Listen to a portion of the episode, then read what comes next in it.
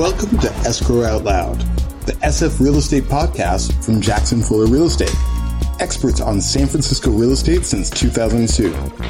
Podcast notes with links available at jacksonfuller.com slash podcast. If you're just joining us, this episode is part two in a series about racism in real estate. In episode 108, the first black president of the San Francisco Association of Realtors, Don Saunders, joined me to tell the story of Prop 14, a ballot initiative writing real estate discrimination into the state constitution that the California Association of Realtors wrote, paid, and promoted until it was voted into law in 1964.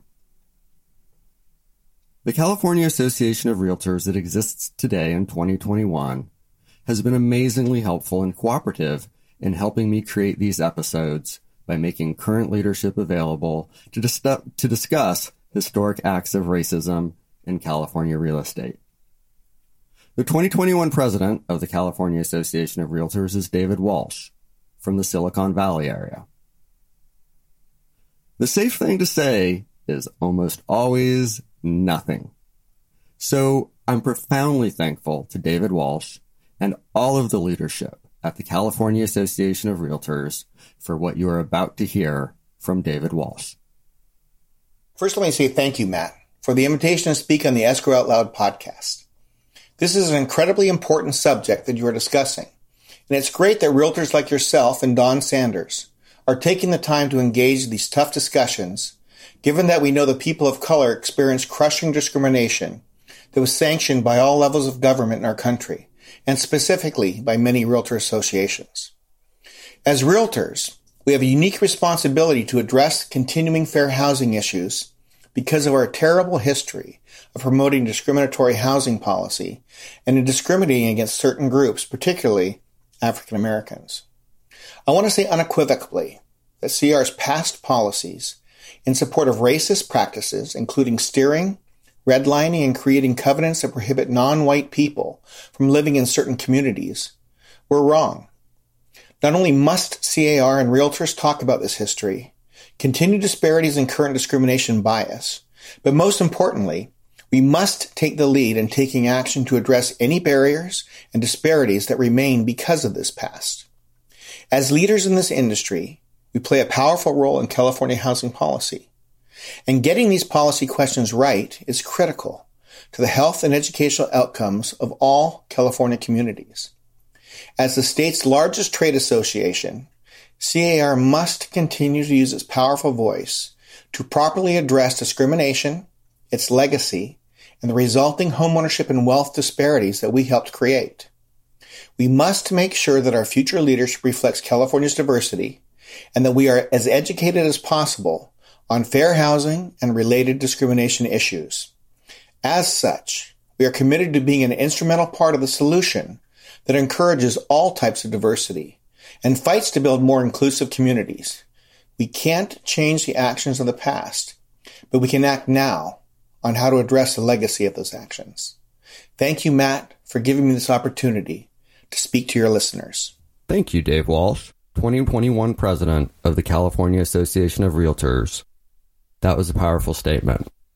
I'm Matt Fuller, the broker of record at Jackson Fuller Real Estate. In my last podcast, retired real estate broker Don Saunders helped us understand the fair housing battle between the 1963 Rumford Fair Housing Act and 1964 state ballot initiative Proposition 14 and how that impacts all of us to this day. I've assembled a panel of accomplished Bay Area realtors and a community activist to discuss racism in San Francisco real estate, not just racism in the abstract. How is racism historically affected and presently affects housing in the Bay Area? We've got some great insight and powerful stories from our panelists. But first, one more quote to get us started from the press secretary to California Governor Pat Brown, John Burby, discussing an insight about California he gained from his experiences of the 1960s fair housing battle. I came to California from, from Hawaii. Hawaii is not racially perfect, but it was you know, there is a hierarchy, an ethnic hierarchy in Hawaii that's as rigid as any place, but they ignore it. And they try not to uh, let it interfere with daily life. And coming into California was quite a shock to me because this state was then and is now, I think, racist in ways it doesn't even uh, acknowledge or understand. All right, so let me introduce the panelists that are with me today. They are an esteemed group of real estate professionals who have incredible depth of knowledge and are very, very smart, experienced people. And we have one non realtor on the group to keep us honest, as they say. So let me start by asking uh, Dina, Dina Williams, will you give a, a short intro? Absolutely. My name is Dina Aslanyan Williams. I'm a realtor in San Francisco with Compass. I have been in real estate for the last 20 years. I have lived on the West Side since 1976. And presently, I'm the president of the West of Twin Peaks Central Council, which is comprised of 20 neighborhoods on the West Side. So I'm pretty well immersed in the West Side and, and knowledgeable about the history. Thank you. And our next guest, Veronica Honeycutt. Yes, I'm Dr. Veronica Honeycutt, and I am a community activist and have been for over 50 years. I'm a retired educator and administrator, having spent 45 years with San Francisco, three with San Francisco Unified School District and 42 with City College of San Francisco. I now chair the Citizens Advisory Committee for the Shipyard. I'm a founding board member with the Alliance for Girls and an active member with the PWIC, a women's group. Wow, that's a lot of hats. Thank you so much for taking time to join us. I'm really looking forward to your contribution, Dr. Honeycutt. Our next guest, Mr. Kevin Birmingham. Hi, Matt. Kevin Birmingham here, past president of the San Francisco Association of Realtors in 2018, father of three that are five and under in San Francisco. That's fairly unknown these days. Uh, born and raised in the city. My parents are immigrants and live in the West Portal area, which is where I spent most of my life. Although I think I've lived in every neighborhood in San Francisco besides Pacific Heights and the Bayview, but other, everything else in between I've lived in. Awesome. Thank you for joining us. Uh, next, I would like to introduce Alan Okamoto. Hello, uh, my name is Alan Okamoto. I have been a licensed real estate practitioner since 1964, which is probably before most of our panelists have been born. I was first active with the San Francisco Association of Realtors back in 1980, and I served at every leadership position on the board until I was elected president in 1990. I've been active with the California Association of Realtors and the National Association of Realtors. I have my own real estate office here in San Francisco's Japantown, and uh, I am honored to be associated with all of our panelists here today. It is an esteemed group. Uh, and our final, uh, but definitely last but not least, Dr. Veronica Honeycutt also, amongst all those other jobs, found time to raise at least one daughter, Tia Honeycutt. Thank you for joining us. Hello, everyone. My name is Tia Honeycutt. I am a realtor with Coldwell Banker. I was born and raised in San Francisco, and I now live in Oakland. I'm past president of the Oakland Association of Realtors, and I currently serve at the state level with the California Association of Realtors, which we will be talking quite a bit about later, as a director, a regional chair, and I also serve on the executive committee um, at the California Association of Realtors. And I'm very, very excited for our discussion today. Yeah, thank you so, so much for joining us. Really appreciate it. And let's hop right into this discussion. Alan, since you were the, the realtor who's been realting longest, let me start with you. What was your experience of Prop 14 back when you started in real estate in 1964? And what do you think it changed in the state in San Francisco or anything? Well, actually, I'm probably the only member of the panelists that was active in real estate way back in the 1960s. I can't believe it's been so long. As a young realtor, right out of college, I was licensed when I was 18. The Rumford Act and Proposition 14 and all of the fair housing uh, legislation that was going on in California uh, didn't really sink in with me. Most of the legislation had to do with the black white issues. And uh, my clientele, although it was, it was about 20% African American, it was mostly with the Japanese American population. So uh, I really didn't feel that I was affected terribly by the legislation. I think it was the Japanese in me that if we were discriminated against, if any of my clients were, if I was, we just went on to the next one. We just accepted it. And uh, as I said, it's a Japanese thing to turn the other cheek, so to speak, and move on. So fair enough. And I just want to make sure I heard correctly. 1964 was your first year in the business, right? That's correct. All right. And, you know, you're focused on building a career, right? You're not looking out there at housing policy because for the most part, the ethnic community that you served wasn't impacted by it so much, correct? Well, well, not specifically by uh, Prop 14 and the Rumford Act and whatnot, but 1964 was approximately 20. Yeah. So in terms of that, I'm not saying no discrimination. I want to definitely get into that, but I was just curious if, like, being there at that time, you know, as an agent, it was impressionable on you, and and I can understand why it wasn't. Well, that's true. I mean, I was looking at it from outside the problem. Unfortunately, there was late 1960s was an incredible decade for San Francisco, California, and the United States with the terrible problems that we had with racial unrest and all the social problems. And uh, but then again, as I said, as a Japanese American, I was looking at it from outside the situation. Totally get it. Dr. Honeycutt. Yes. Before we go too much further, I should have asked you sooner. Do you prefer doctor or Veronica? Uh, either way, whichever works for you. All right. Yeah. You worked hard and you earned it, and I do not want to deny it, unlike some people that come to mind. Thank you. Well, you are not a, a, real estate agent. You have obviously, I think, been around perhaps as long as Mr. Okamoto. Were you aware of Prop 14 back in the 60s? Was it on your radar? Well, I've heard about it, of course, but I was so busy with doing other things that I had to target where I put my my energy and my efforts. And so I worked with a lot of community activists like Tamatra Scott, Mary Rogers, Toshi Koba. I worked with, I remember when I was very young, I went up to the Booker T. Washington Community Center and talked to Miss Koba about starting a mentoring group in the Western Addition, and she and I worked together on that. You know, uh, Yori Wada was around at the time when I was growing up and was a young thing. And my parents had told me, you need to get an education. So focus on just getting your education. And that's exactly what I did. I also started working early too, because my grandmother also told me, you need to work hard until the day you die. Now, she, I don't believe she literally meant that, but she wanted me to understand that I was going to have to work hard in America or in any other place that I happened to live. So, uh, yes, I kept up what was happening with African Americans. Was fortunate enough to, and I can't tell, tell you the exact time period, I would say late 60s, was fortunate enough to be called over when the Black Panthers marched at uh, 135 Van Ness on the San Francisco Board of Education and told them they would have black teachers and that they would have, we wanted a black curricula. I got the phone call from someone and said, Veronica, we need for you to leave the school year out. You've got to come over and start this, this program. So I started the African American Studies program. They didn't call it quite that, the African Studies or whatever the name was.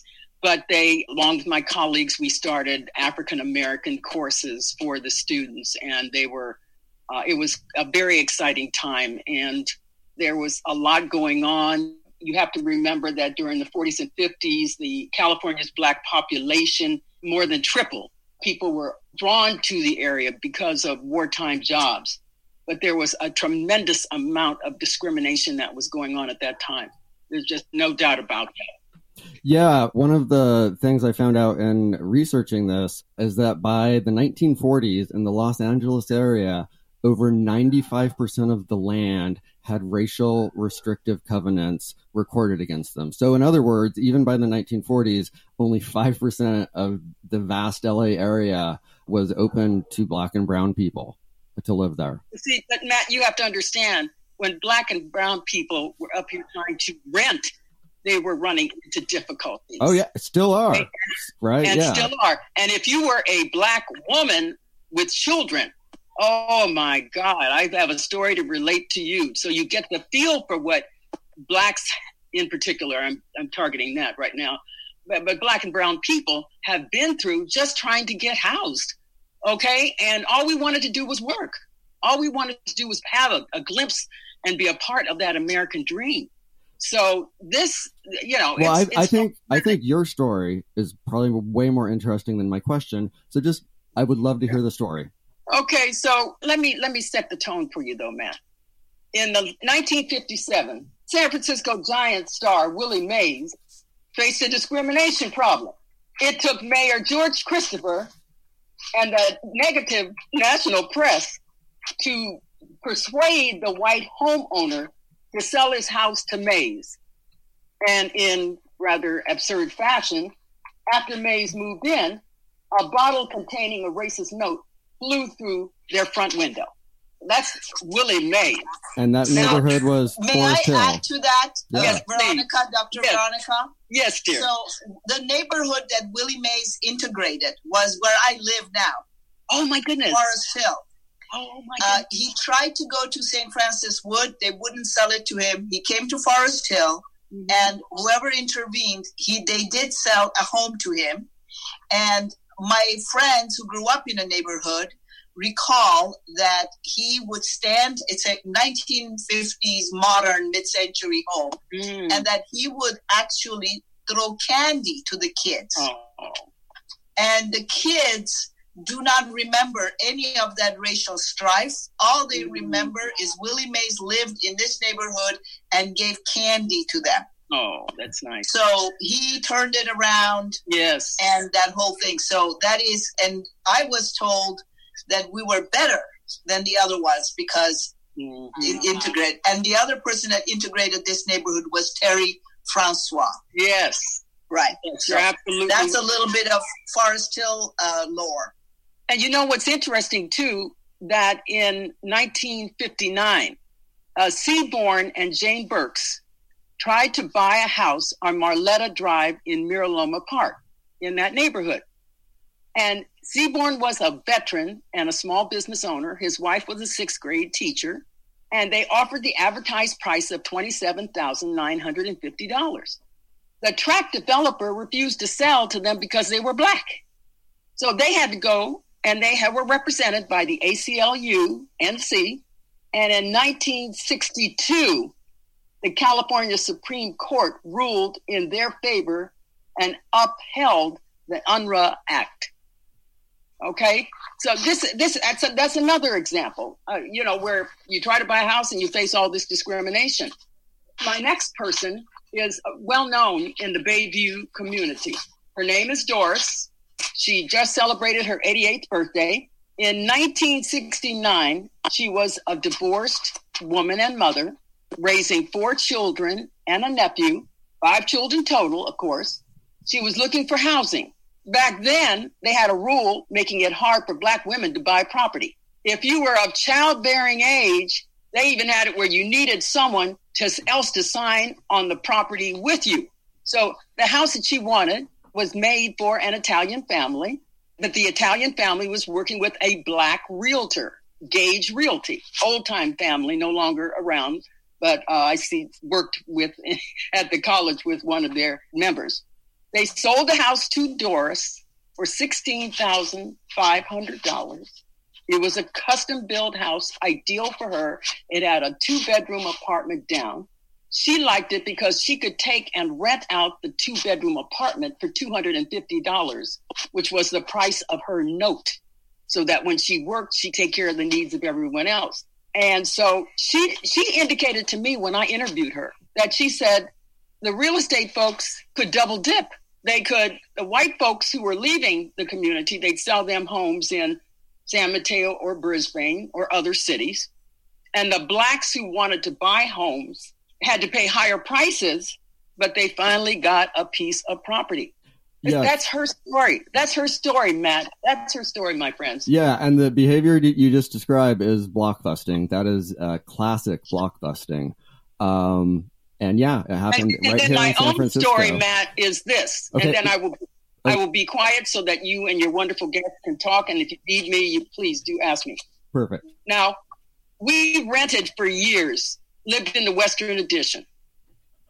I know the addresses. That shows you how it's ingrained in my mind. 1200 Laguna, which is now condos, beautiful homes. 2289 Sutter Street. right down from what was then Mount Zion Hospital. Okay. But there came a time, it was time for us to stop renting and have our own home. And my mother and my grandmother always wanted to leave something for me. They always were taking care of me. So they said, You need a home where you can live and raise your family. Somehow or another, she and another black realtor, Glen Realty, at that time, they were over on the Divisadero. They had homes on the same street I live on in Minerva. They were, and so in 1975, they bought this home for, I, I think it was about $40,000. I don't know, because I haven't looked at the, the paperwork recently. The time has passed so quickly. Now, I tried to buy, prior to that, I tried to buy a house in Monterey Heights. Had this wonderful European American realtor. Oh, we're going to get you a house, Veronica. She was excited and I was excited. She found the house. The house, the owner had said the house was available. So I visited the house, and 20 minutes later, she got a call from the owner, and the owner said the house was sold.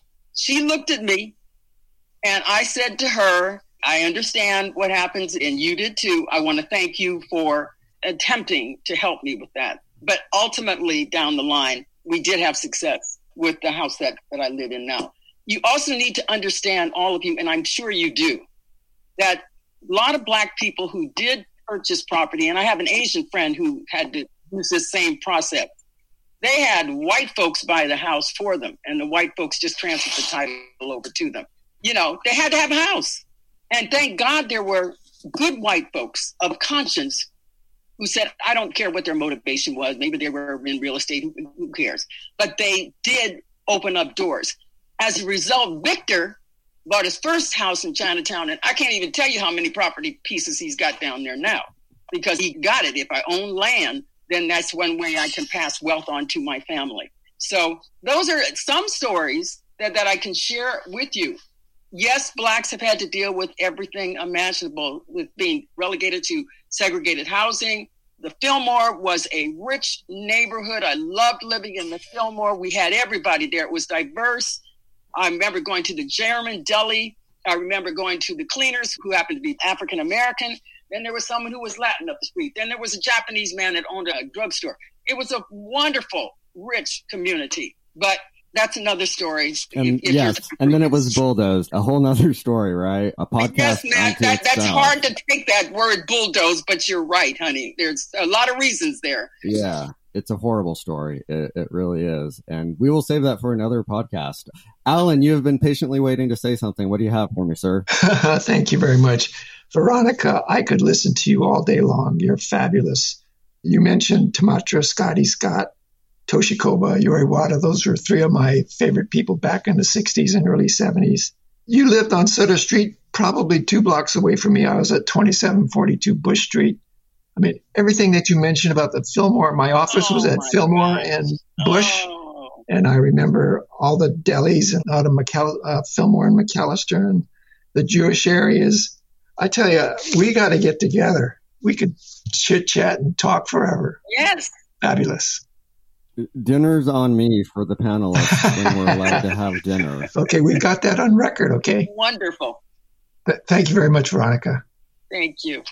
Dina or Tia, would either of you like to just let's hop right into it, which is you know experiences um, with racism in well, San Francisco. Just to add to Dr. Honeycutt's story about the West Side, you know, Willie Brown wanted to buy a house in a Midtown Terrace mm-hmm. or Forest Knolls. I think it was Forest Knolls across the street. It was 1960, 62, 64, brand new, all electric kitchen, avocado color or brown, whatever, and his wife loved it, and he was a newly minted lawyer and had moved here from Texas, and they wouldn't sell him the house. And that's what turned him into, he decided to get into politics. Mm. So, you know, sometimes uh, the effect could be positive. I mean, not positive, but anyway, in that case, made a very powerful politician that has helped us a lot. Wanted to just share a personal story, if I may. Yes, please. Uh, when I first moved in this neighborhood, 1989, that's about 32 years ago. And for those of you who may not know, my late husband was African American, tall, black man.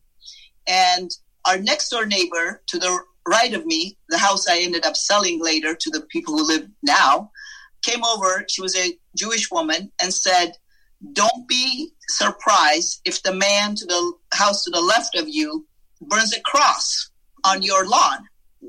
So Ken heard this story, and Ken was somebody who never got nothing faced him.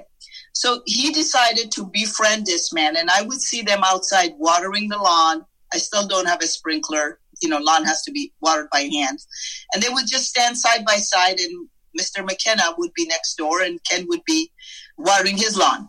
So eventually, the Mr. McKenna got cancer.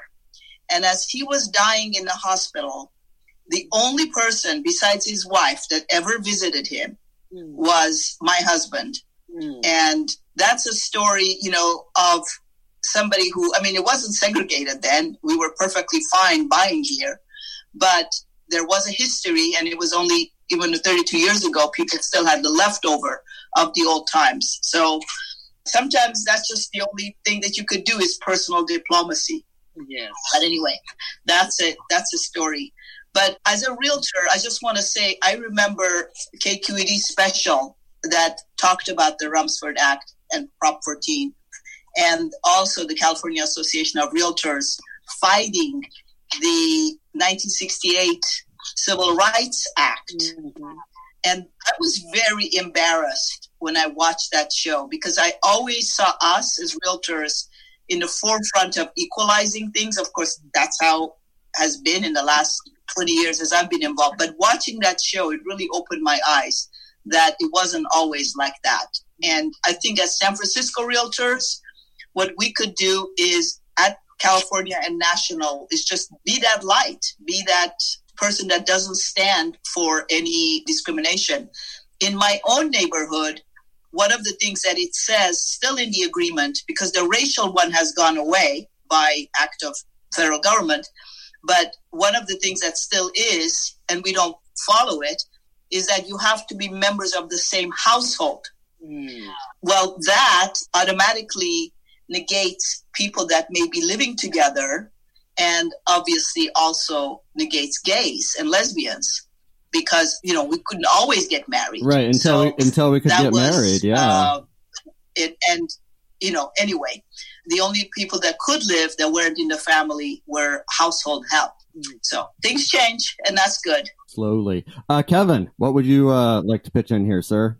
Uh, so a couple things has everyone heard of the 7% rule no so the 7% rule I learned this in inequality and discrimination in college. And what it is is once your neighborhood turns seven percent black, this is back from you know the Great White Flight days. Your neighborhood turns almost 100% black overnight. This is the fear that they put into people at that time. If you look at this from an average San Francisco block, which has 20 houses on one block, that means one black family comes in, they freak out. The second black family comes in, we're all out of here.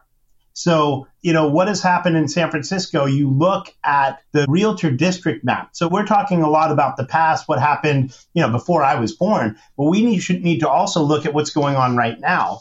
And one of the things I brought up, which I was told not to bring up, you look at the San Francisco Association of Realtor district map and you compare this with the redlining map that happened in what, the 1930s, 1940s.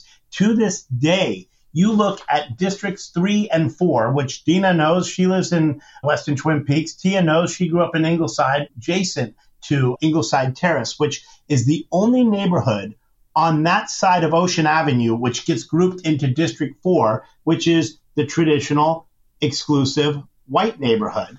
Whereas District 3 at that time was largely African American. And you look at our realtor map today, and it still reflects that. It still reflects that District 4E, Ingleside Terrace, with Ingleside in the first word of the name, is not part of the rest of the Ingleside. It is grouped in with District 4.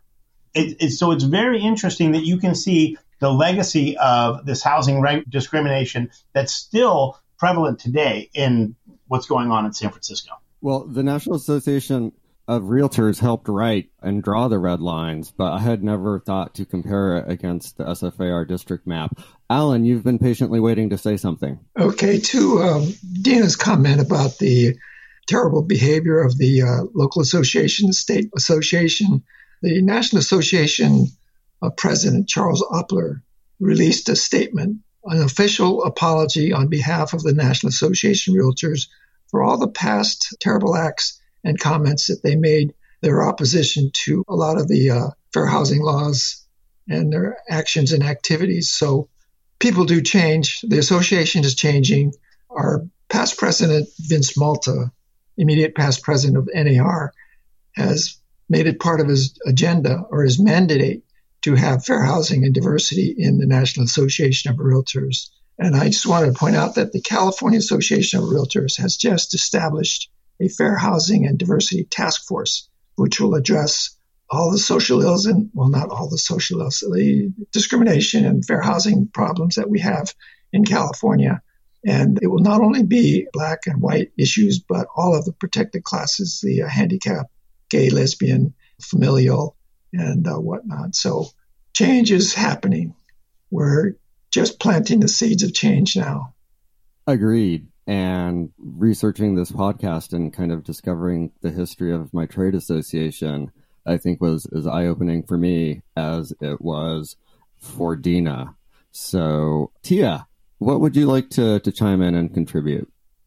Hi. Well, I just wanted to add, you know, kind of going on with what Alan was saying, this is the time to take advantage of some of the leadership that we've had and continue to have. So, as Alan mentioned, San Francisco's very own Vince Malta was president of NAR as a lot of these issues really started to hit the fan on a national level.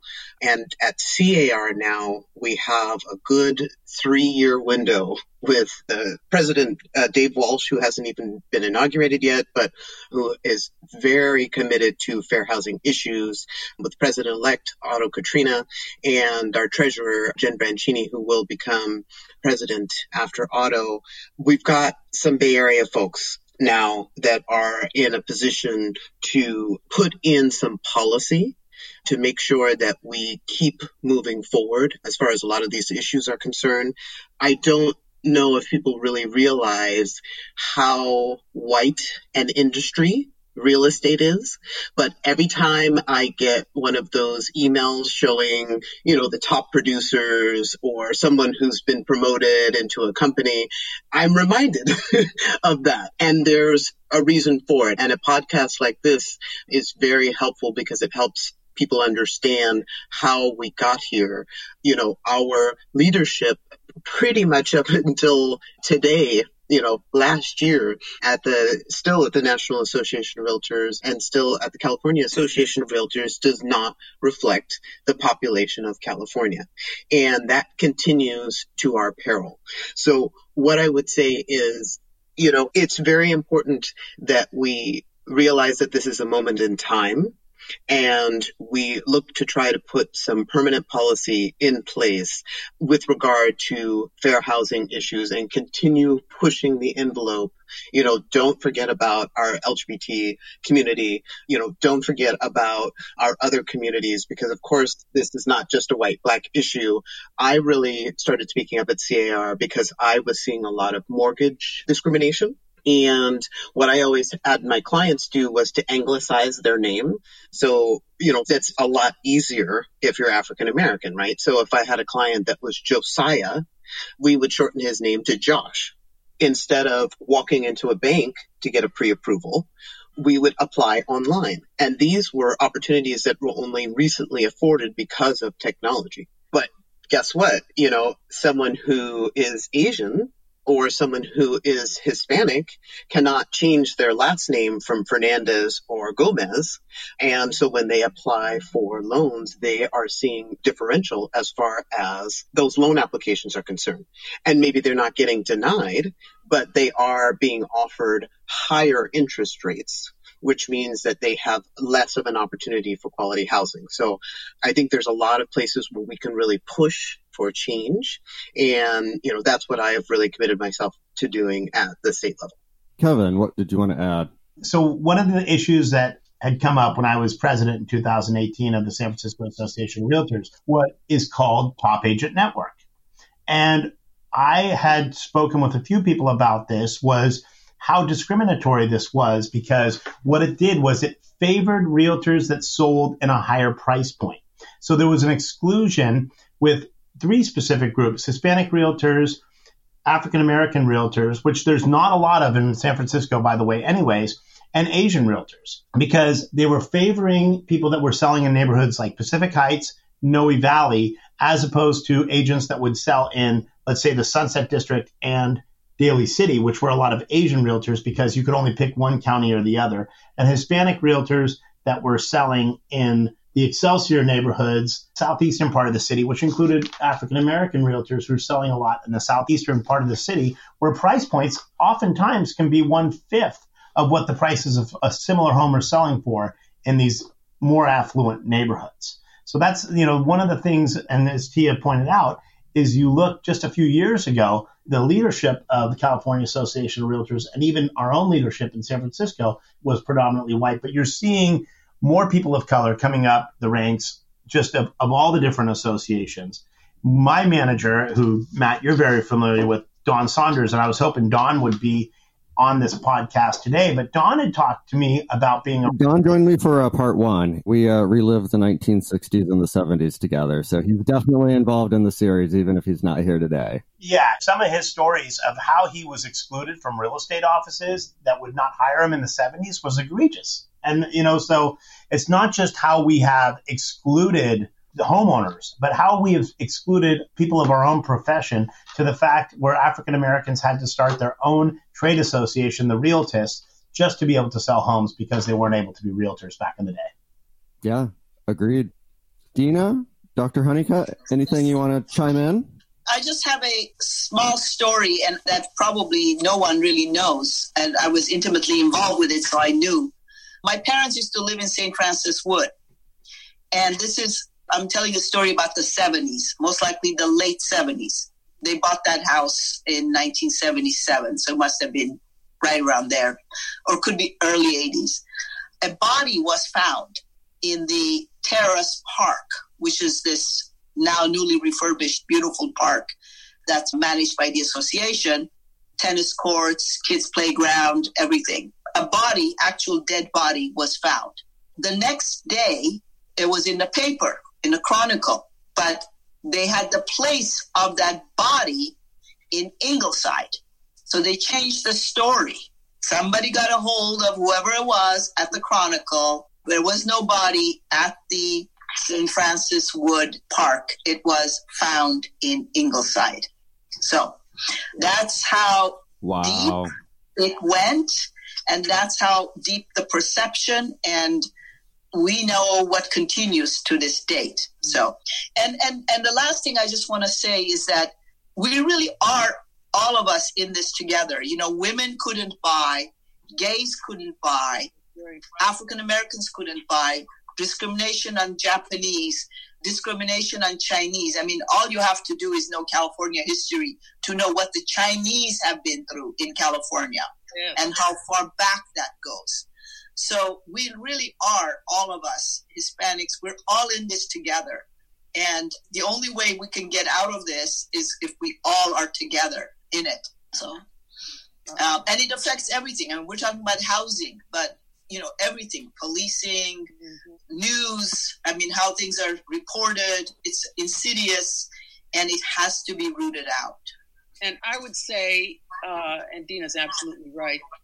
I would say I am delighted that the realtors are going to be stepping up and trying to make some changes to the way this is handled. In the past, we have seen policies set in place that were discriminatory uh, and that ushered poor and working class people out of neighborhoods without offering them any kind of affordable housing in other sections of the city that was much of that was exacerbated by transit policies because people like to be near transit. Then, of course, the neighborhood starts getting uh, wealthier and wealthier, and there we go again. Okay. And it's important that you are aware of what has happened to people in the past. And, and, and it's happened to all people, regardless of their race or ethnicity or religion. Okay. They have been treated in an unseemly manner. And it's important for us to keep in mind that the legal rights, just keep, you can keep one family in your head, the legal rights won by the Burks family will be in vain if we don't do something about making things better for everyone. And that means we do have to address the structural economic changes that are impacting not only on African Americans, but other people in San Francisco. You have people who have a lot of money and people who don't. Okay, I work the community. I know what people are experiencing. Sometimes they're afraid to ask you for support because they feel less than. Okay, and so your work as realtors is extremely important. And I want to laud you. And if there's anything that I can do to support you, I indeed will. San Francisco's black population may have shrunk down to three or four percent, but it would be a shame, as I said before, after the Burke's contribution towards winning rights for African Americans and thus other people, if that was in vain. So I just want to tell you keep doing what you're doing and know that we in the community will be fighting hard for people as well, all people, so that they can have a place to live, you know, a place to be, so that they can be free. I am so glad you could be a part of this podcast today. Um, yes, yes, and yes. Alan, um, we're uh, we're getting toward the, the end here, folks, and I want to give everyone just a, a, chance to offer some final thoughts. And Alan, I was going to offer you the opportunity to go first. Thank you very much, Jeff. Very quickly, I know we're up against the hour. I just wanted to mention that the uh, California Association of Realtors has, a, has this Fair Housing Diversity Task Force. And the problem that we're having is um, we are, CAR is a real estate trade organization. We are not a civil rights organization. And uh, we have to adhere to the uh, what our members want, and they want to make money. And we have to gently, or maybe even forcefully, I don't know what, get them to realize that, in fact, they are discriminating there's uh, implicit bias and uh, systemic racism. We just have to get them aware that everybody pretty much are acting illegally. Very well said. Uh, Tia, yes you know, what Alan said really kind of sparked something in my mind because it is what I wanted to bring to this conversation as well. And I'm happy to hear that the scope is about moving forward. The point I always try to make to realtors, because Alan is absolutely right, it's pocketbook, pocketbook, pocketbook with realtors is you are hurting yourself in the pocketbook by excluding vast swaths of humanity from your client pool. And you are hurting yourself in the pocketbook by trying to funnel one small ethnic group into two or three neighborhoods when there are a vast majority of neighborhoods, some of which have been traditionally under resourced, yes. But when people work together with existing members of that neighborhood to, you know, get those street lights, to get those street paved, to get money into the schools, we do see improvement. And we get into this whole conversation of gentrification versus displacement. I think the problem is displacement not gentrification. Because what happens is you have people who have lived in those neighborhoods for ages and ages and ages who are pushed out with people who are trying to be speculative, but folks that are coming in that are committed to bettering a neighborhood and being a part of a neighborhood. This was explained to me as far as a lot of activists are concerned. That's not the problem. It's a problem of pushing people out. So what I'm saying is realtors need to understand that the way that they're doing business, as Alan said, number one is illegal. and number two is preventing them from really growing their business, growing their client base, and improving the community in which they live. And the fact that we have allowed, as I said, vast swaths of the city to remain under resourced and underutilized is criminal. And I think we'll start to see it changes that as, as people start to realize, oh, this is not just the way that things are. This is a result of a historical practice that is illegal and needs to change. Kevin, what are some thoughts? So I think the one thing I want to hammer is home ownership needs to be part of the equation moving forward because what you hear is in order to make neighborhoods more inclusive for the black and brown communities, we need to build more housing. We need to build more housing of all income levels. But you hear about as tenants, tenants protections, blacks and Hispanic people have been excluded from home ownership for so many decades. It's the biggest wealth builder there is for a family. How are we not having that as more of a part of the conversation to give people that deserve home ownership the right to do that? Hear, hear. Hear, hear. Dina, I will recap by something that might be a little bit controversial uh, for this conversation. Yay. Um, last year and the year before, Betty and I sold two houses. Maybe one was two years before, one was last year, in the Merced Heights neighborhood. And that is, for those of you who may not know, it's off of Ocean Avenue. Traditionally was more of an African American neighborhood. And the two houses that we sold were sold by the granddaughter of a grandmother of a woman that in the early 60s, you can just imagine, bought three houses up there. One she sold earlier, and the other two, the grandkids. And it was a multiple generations living in the home. So it was a African American mother, her daughter, and then their two grandchildren. And they sold simply because for what they could get, and I think we sold about for 900 something or 1 1, somewhere around there. With what they got, they were able to go out into the suburbs, I think Sacramento area, Fair Oaks, and buy a home with a swimming pool. And I remember asking them about the black flight. And there's always this thing about gentrification being somebody's fault. But in some cases, it's simply that the people want the suburban American dream. That's exactly my point, Dina. I'm a city girl. I live in the city, but not everybody wants that after being generations in San Francisco. As as bad as that is for us to shrink our African American population, that it's a free country. And you know, you own the place. Grandma was so smart to buy those three houses, and the kids were able to do that. So that's my closing thought: is that it's not always sometimes it's just a choice to leave a city. Absolutely. Uh, Tia. I was just going to say, and I'd like to thank Kevin and Dina for articulating my thought.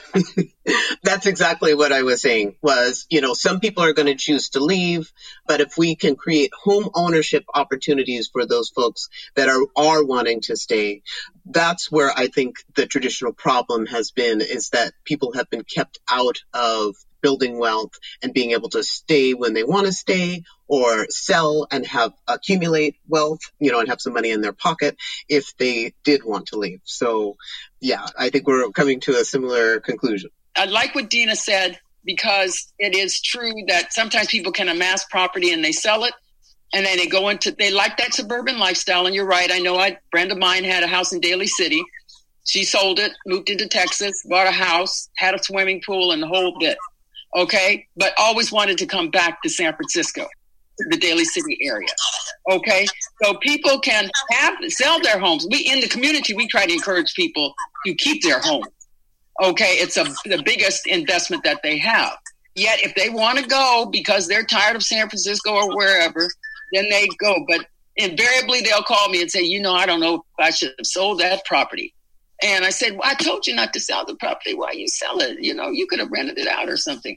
So i just want to remind uh, you, realtors know this when they sell their homes in san francisco it's very difficult to get back in because these homes are expensive now I mean, 1.6 million, 1.8 million. Come on now. You know what the down payment is. So we try to encourage folks to keep their homes and then find other ways so that they can reinvest or get a second home. And that still generates business for the realtors, by the way. I'm still pushing you, making sure you're getting your cash too. Okay. And what we try to tell the people in the community is they need to take a workshop on home ownership and a community organization that we have within the Bayview community is called San Francisco Housing Development Corporation. We have these workshops all the time. There are organizations, MEDA, and uh, in the mission and in the Tenderloin and everything else. We have to prepare people for home ownership, and you can't do this work all on your own. Community based organizations that want people to be in this city need to help by making sure the resources are available because we know that you're doing that on your end. And the other piece that I wanted to, that I think Tia and Dina and one of the two gentlemen talked about is, and maybe not, maybe this is just my thought, that people oftentimes need to know that when they invest in property, they're going to have to pay that bill, period. That's going to be one of the first things they pay. You know, for me, it's after I pay God. And I know that uh, you'll question me about that, so I'm going to leave that alone for now then you pay your mortgage and then you pay for other kinds of things that are needed by you and the family and your the people you're supporting But you got to be careful because I know a man in the Bayview that had six, six properties in the Bayview. He had ran into some financial trouble, had to put the houses up as part of the collateral, and he had a predatory loan. He lost all those properties. A man who was well known on Third Street had a great business, got a predatory loan, lost the property. Had he talked to us early enough, we could have connected him with a person whose business it was to help people save their properties. So we got to tell the community so that you, when you're working with them, it's easier for you to take care of your business with them, that you can't be mealy mouth about being financially strapped. Who hasn't been strapped financially, particularly now during a pandemic? So I think working together, we can get things done. Again, I want to laud you and thank you for the work that you're doing. I know it's not easy when you're getting those 2 a.m. calls when someone's telling you about, I need to have this done with my house. I know what it's like. But I thank you for the work that you do and thank you for having this podcast, Matt. And thank you, Dr. Honeycutt. It has been a privilege to sit here to listen and learn from all of you. So I'd like to thank all of my guests one more time very quickly. Dr. Veronica Honeycutt, community activist, her daughter, an accomplished realtor, Tia Honeycutt, Kevin Birmingham, founder and broker at Park North Real Estate, Dina Islanian Williams, realtor extraordinaire for Compass Real Estate in San Francisco, and Alan Okamoto, a legend in Bay Area real estate for decades. I hope you'll join me for our next episode when a national speaker on discrimination in real estate joins me to talk about what we can do right now as individuals to be anti-racist and aware in our work as professional realtors. You've been listening to Escrow Out Loud, the SF Real Estate podcast from Jackson Fuller Real Estate. Experts on San Francisco real estate since 2002. Podcast notes with links available at jacksonfuller.com slash podcast.